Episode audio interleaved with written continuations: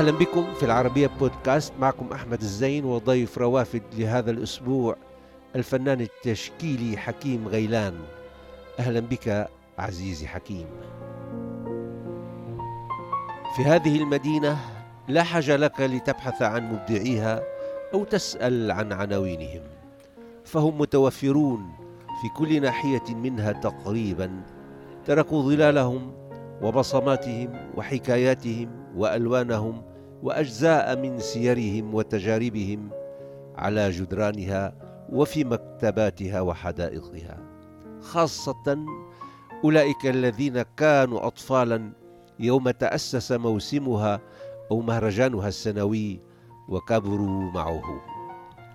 حكيم غيلان هو واحد من هؤلاء المبدعين الذين أنجبتهم هذه المدينة أصيلة وتدربوا في محترفها وورشها السنوية على فن الرسم والحفر. حكيم غيلان. نعم. حكيم غيلان أنت ابن أصيلة. نعم. ابن أصيلة. فكرت باسمك؟ حكيم وغيلان. والله القصة غريبة شوية الاسم. أنا في الابتدائي كنت بكتب حاكم. حاكم. حاكم بالألف. مثل الحاكم بأمر أيوة الله الفاطمي. أيوة. لما عرفت معناها يعني تعصبت من الداخل ما عجبني اسمي. أيوه. هي كنت بكتبها حاكم ولا المعلمين صححوها ولا أي شيء. فدائما تنوي بالحاكم العسكري الحاكم بأمر الله أشياء مثل هذا. لكن لما طلعت الإعدادي بي- بيحطوا لنا كارت آه، المدرسي عليه صورة. فلما صار اسمي حكيم فرحت كثير عرفت أنها من الحكمة التي لا زلت أبحث عنها دائما.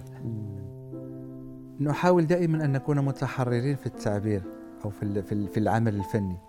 لكن تكون دائما هناك فكرة هناك انطلاقة هناك شجون هناك أشياء داخلية تحب أن تخرجها أو فكرة آه، تحب توصلها للآخر. فالحكمة هناك مقولة عجبتني وفي إطار لوحات الحروفيات هي حرف الباء الحكمة. يقول أحد الحكماء كل الحكمة جمعت في كتاب ألا وهو القرآن الكريم. وكل حكمة الكتاب القرآن الحكيم.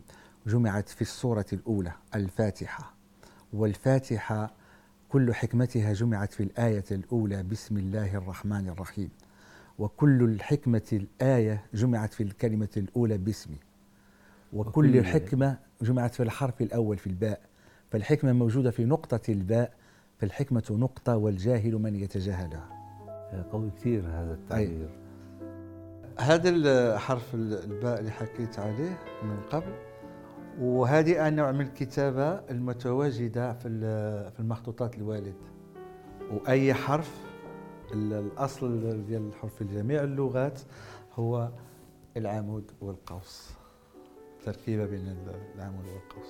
كل اللغات كل الحروف. ودائما دائما شغلك يعني يأتي بهالمعنى من فكرة أو من من نص معين من جملة معينة من أغلب الأحيان. اغلب. الاحيان فالعفوية عندي لازم تكون يعني كنترولي محددة يعني. إيه، مراقبة. مراقبة تماما. يعني تتحكم فيها. نوعا ما. نوعا. ما حرف الباء وال- والباب. أيوه. ال- الباب استهوتني دائما الأبواب وخاصة أبواب ال- ال- ال- المدن القديمة المتآكلة المتلاشية. آه، يستهويني فيها المادة التي تخلقها الأردة وأكلت ال- السوسة ال- ال- الصباغ المتراكمة عليها والمتناثرة تعطيك دائما بعد للزمن وتعطيك سفر عبر ال- ال- الأزمنة. نعم نعم. والباب أيضا كما ذكرت هو آه، خلفه خلفه في حكايات وفي أسرار آه، آه، نقول نقول في ال- في المثل العربي البيوت أسرار. وأسرارها كاتمها باب الدار. حكيم آه، أنت ابن هذه المدينة أصيلة. نعم. آه، تظن أنك محظوظ أن ولدت في هذا المكان؟ أكيد. أكيد أكيد. من الحظ أن هو كل و... كل إنسان يعشق مكان ولادته. و... ولو خيروني أن أختار مدينة غير أصيلة لاخترت أصيلة. أيوه. شو السر إنه يعني إذا بنقول محظوظ لكونه لكونه اول لأمرين أظن الأمر الأول إنه مكان الولادة هذا أيوة. هذا الفردوس دائما يعني نعم. بالطفوله الأمر الآخر هو أنت يعني وعيت على مدينة تتكون إبداعيا وفنيا نعم يعني خلقت وال... ووعيت على بدايات الموسم موسم أيوة. أصيلة اللي ختم عام الأربعين أصيلة ال- ال- الحب الذي يكمن لي لها أنها مدينة صغيرة فنحن عائلة كبيرة الكل يعرف البعض أصيلة من حظها أيضا أنها لها أستاذة أمينة أسينسيو الأستاذة ال- التي علمت الأجيال بالمدرسة الإعدادي فنون الرسم وتاريخ الفن. آه، كذلك أصيلة محظوظة أن لها منتدى مثل منتدى أصيلة جمع فنانين فكانت فصابت أصيلة قبلة للفنانين والمبدعين. تعلمنا الكثير على أيدي فنانين كبار من المكسيك من فرنسا من إسبانيا من الدول العربية الأخرى. مم. نعم نعم هي لأنه لابد أنه هذا هذا الموسم السنوي مئات أو آلاف الناس يعني عبروا وأقاموا في هذه نعم، المدينة نعم. في بيوتها بالأول نعم. ثم في وبحد ذاتهم هودي كانوا معلمين عابرين تماما هي في كل في كل ملتقى في كل سنة دائما تخرج بأفكار جديدة بتقنيات جديدة بتتعرف على أصدقاء جدد وبتعرف جوانب خفية من عالم ال- ال- نعم. الفن والإبداع نعم نعم طبعا مثل ما قلنا هذا المحج أو هذا الموسم اللي عمره 40 سنة خاصة عبر الورش اللي آه. التي تقام والجداريات اللي بدنا نحكي عنها نعم. طبعا اللي هي اللي بتميز أيضا أحد ميزات هذه المدينة هو الرسم على الجدران وهذه الورش الدائمة ال- على مدار شهر تقريبا كل سنة كل سنة كل سنة إضافة إلى أشياء أخرى. إذا بدنا نتحدث عن الإفادات من هذه التجربة. أنت بدأت بالرسم منذ الصغر. نعم. كان عمرك يمكن خمس ست سنوات بلش مثل كل ثمان الأطفال. ثمان سنوات. مثل كل الأطفال، أي- نعم. اشتغلت في مطبخ المنزل على أنه مرسم حتى لا أكون معاقب من طرف الوالد. الوالد شو كان يعمل؟ الوالد كان خطيب وإمام. ومعلم ومحتسب يعني كان جامع كله وناظر الشرفاء الغيلانيين بمدينة أصيلة. كأي طفل كنت ب- باللعب بالألوان وتستهويني الخربشات على الحيطان القديمة بالمدينة العتيقة.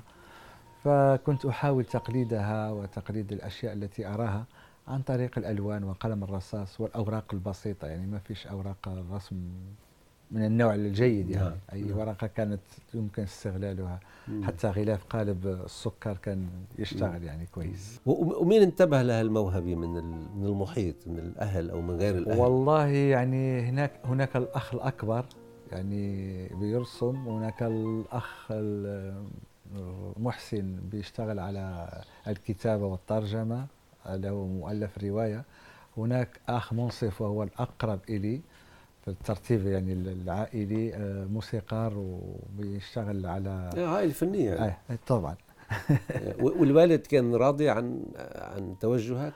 ال- الوالد في البداية يعني كان عنده آه،. اعتراض آه، مش لي أنا بس لأخي الأكبر يعني حتى أنه كان باغي يعمل مدرسة الفنون الجميلة وكان تعرض من طرف الوالد الرسم حرام وأشياء من هذا القبيل لكن اللي من حظي لما جيت أنا كان الوالد صار أكثر انفتاحا فلما حلل الرسم حل نوعا ما مو محل لكن سكوته كان عدم لصالحي إنه- سكوته كان يعني لصالحي دليل الر- الرضا أي- أو أي- يعني. فلتكن. نعم. فلتكن. نعم. مع العلم أنه رسام ماهر. الوالد؟ أيوه كان مشتغل كمعلم فيحكوا لي التلاميذ اللي درسوا عنده إن كان لما يرسم بقرة يعني يرسم بقرة كما آه يعني كما- أي- أي، كان مصور. يعني وال- والآن يوجد عندنا في في منزل الأخ الأكبر آه، مخدات اثنين رسم ال- الوالد والطرز من يد الوالدة الله يرحمهما يعني لوحة فنية رائعة علاقتي ب- ب- بالوالد والكتب المتواجدة بالبيت كانت تقريبا كلها مخطوطات.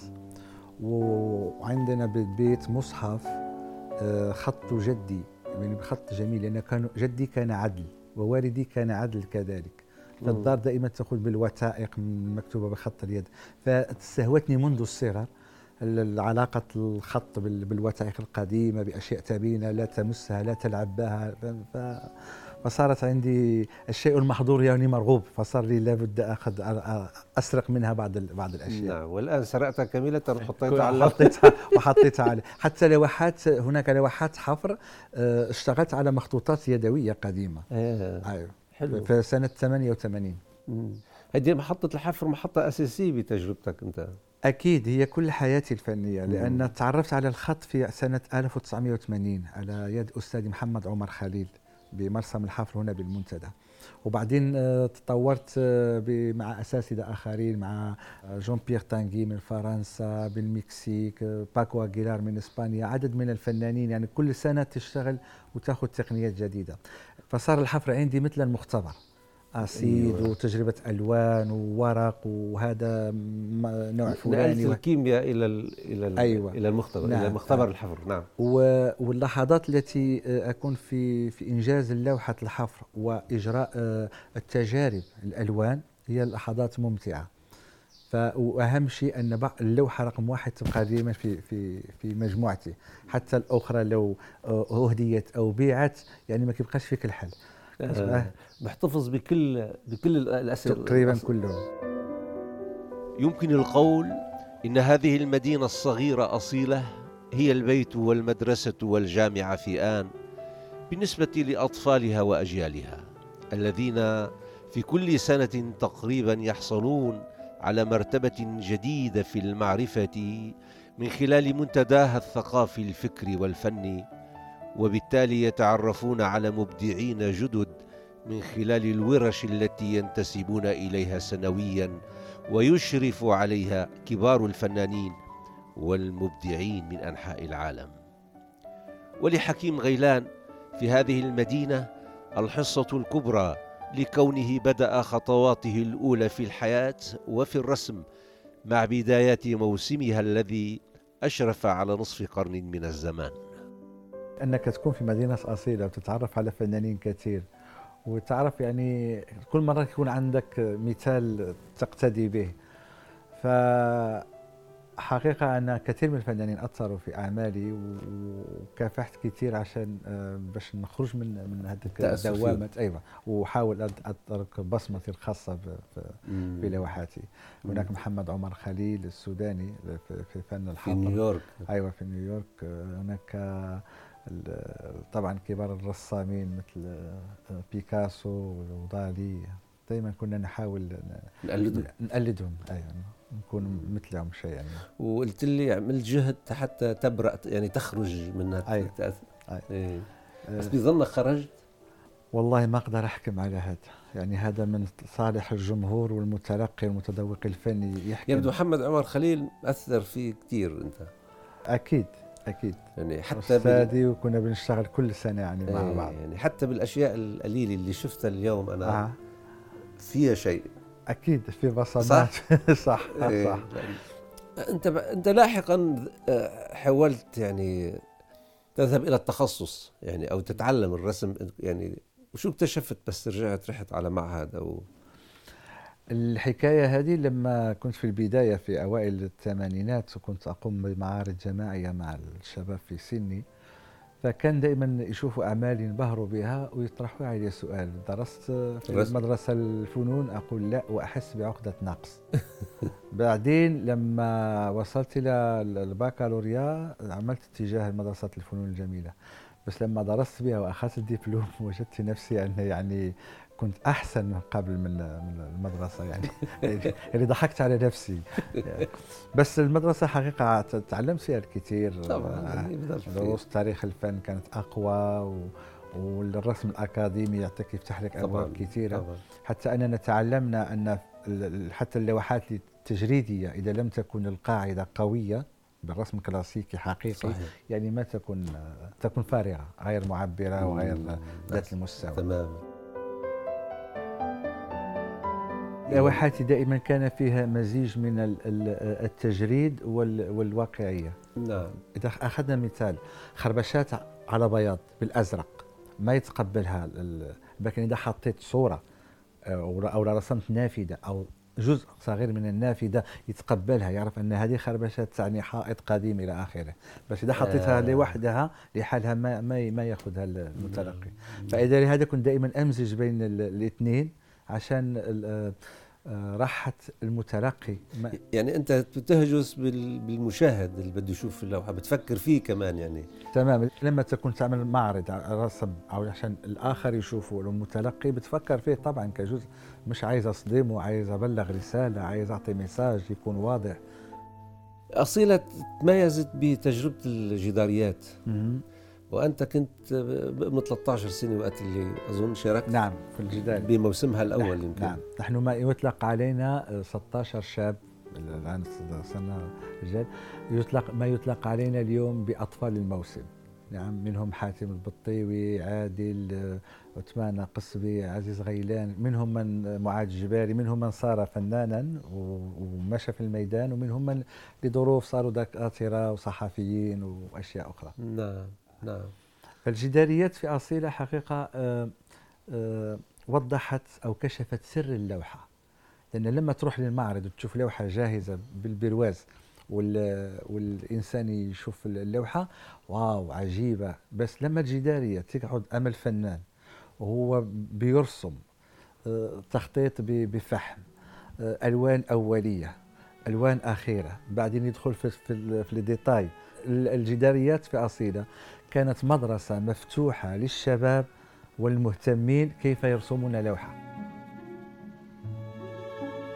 بدون شك هذه التجربة في الرسم على جدران المدينة والورش التي تقام والتي يشارك فيها سنويا الأطفال والنشاطات الموازية من ندوات ومعارض ومؤتمرات وأمسيات شعرية وموسيقية تؤسس لإنسان مختلف ولذائقة فنية عالية ولعلاقة صحية وجمالية بالمكان باعتباره امتدادا للبيت وللموسم في آن واحد وهو الفضاء الذي ينبغي الحفاظ عليه والاعتناء به. وبالتالي تؤسس لخيارات لدى الأجيال لها علاقة بعالم المعرفة والفن والإبداع بعيدا عن التطرف والعنف. حكيم غيلان كما سلف الذكر واكب هذه التجربة تجربة أصيلة منذ انطلاقاتها الأولى. لذا كانت تجربته متأثرة بكل المبدعين الذين عبروها وشاركوا في محترفاتها. وبالتالي كون رؤية وقراءة عن مدينته وموقعها ودورها. ولكن من جهة أخرى هل يوجد مكان للملل لدى الفنان الذي اقترن اسمه باسم مدينته أو نوع من التأطير؟ هنا يجب أن تكون الحيلة. نعم. أن تعرف تهرب من الملل إلى أن أن تغير في نفس المكان تغير النظرة. إذا كنت تنظر من البحر من النافذة فحاول أن تنظر إليه من السطح. فهمتيني؟ أو في وقت أحيان سكر النافذة والباب واسمع لي صوته بس. جميل. حتى الرسم يعني ال- الفنان يكون بيشتغل بتقنية لمدة طويلة ي- يحس بالملل بالمل نعم. عشان يرتاح وما يوقف آه، آه، سلسلة الإبداع. يروح على الأكواريل على صباغة على حفر على نحت آه، يغير في الأشياء. مم، نعم نعم. بس بنعرف إنه أنت صوتك جميل. آه بتغني أحيانا أو آه، لا بس م- تشارك ب- بالكورس. من الهواة والمولوعين بال- بالطرب الأندلسي أو يسمى هنا في المغرب بالطرب ب- بعمل كورال مع مجموعة من مع الجمعية أسسنا مم. مؤخرا جمعية أصيلية لعشاق الطرب الأندلسي وكان لي الشرف أنني أكون رئيسها وبقوم نقوم ببعض التداريب فنغني شوي يعني مم. وعد في فرقة المديح والسمع بمدينة أصيل مم. ال- الغناء آه، بدون شك الغناء يعني بيفتح مكان آخر في في الوجدان وفي أكيد. أكيد آه، فتح لك شيء أضاف شيء على كونك رسام وتشكيلي وفنان أضاف آه. لك فتح لك شي نافذة أكيد أكيد لأن لما تكون بتشتغل وتستمع للموسيقى هناك أشياء ما لا أجد الكلمات لشرحها لأنها تشتغل تفاعلات داخلية اللي نعم اللي نعم. الطرب الأندلسي ال- ال- الأشعار جميلة جدا وتفتح المخيلة. للفنان كذلك مم. وروحاني كثير أيوه في روحانيات الطرب الأندلسي مخلط فيه روحانيات فيه الطبيعة فيه الخمريات فيه الحب نعم. فيه الصوفي يعني كل كله كل يعني شيء كل- روح يعني أي- نعم أي. نعم جميل. مكتبة الوالد استفدت منها؟ خارج إطار إنه كونها مخطوطة حضرت الآن أي. بلوحتك. كنت تقرأ؟ آه كان عندي اطلاع ديني أكثر. يعني المخ- المخطوطات الموجودة كانت فيها كتب دينية أكثر. ف نوعا من التصوف نعم. إيه. ومكتبة الأخ الأكبر كانت فيها أشياء عن الأدب الأجنبي كان هناك مجلات ال- العربي مم. أشياء مختلفة ل... وقص- وقصة ألف ليلة وليلة آه، قرأتها وأنا ألف في عمري ليلة. 12 سنة يعني روعة فتحت لي عدد كثير من الأبواب بأي مكتبة كانت هذه؟ بمكتبة الوالد آه كانت موجودة آه. بطبعتها الأساسية والله؟ ما عرفت هي طبعت آه، لا هي فيها فيها أشياء كثير إباحية كثير وكذا آه. آه. ال- ما أظن كانت في يمكن هذه كانت منقحة شوي آه؟ هذه. منقحة شوي وحتى لو كانت أشياء دائما عندنا الآن ال- ال- الرجل العربي عنده مقص. رقابة داخل الدماء يعني مش لابد تكون خارج. بتعمل رقابة على نفسك أنت وعم ترسم أحيانا؟ أكيد. يعني في إشياء بتحب ترسمها؟ آه. طبعا. بتهرب منها؟ أي. ولا والله. لا أحيانا بتكون بتشتغل وتعمل شيء وبعدين ترجع ت- ت- إيه. تلعب. يعني رسمت أجساد عاريه آه، في المدرسة فقط.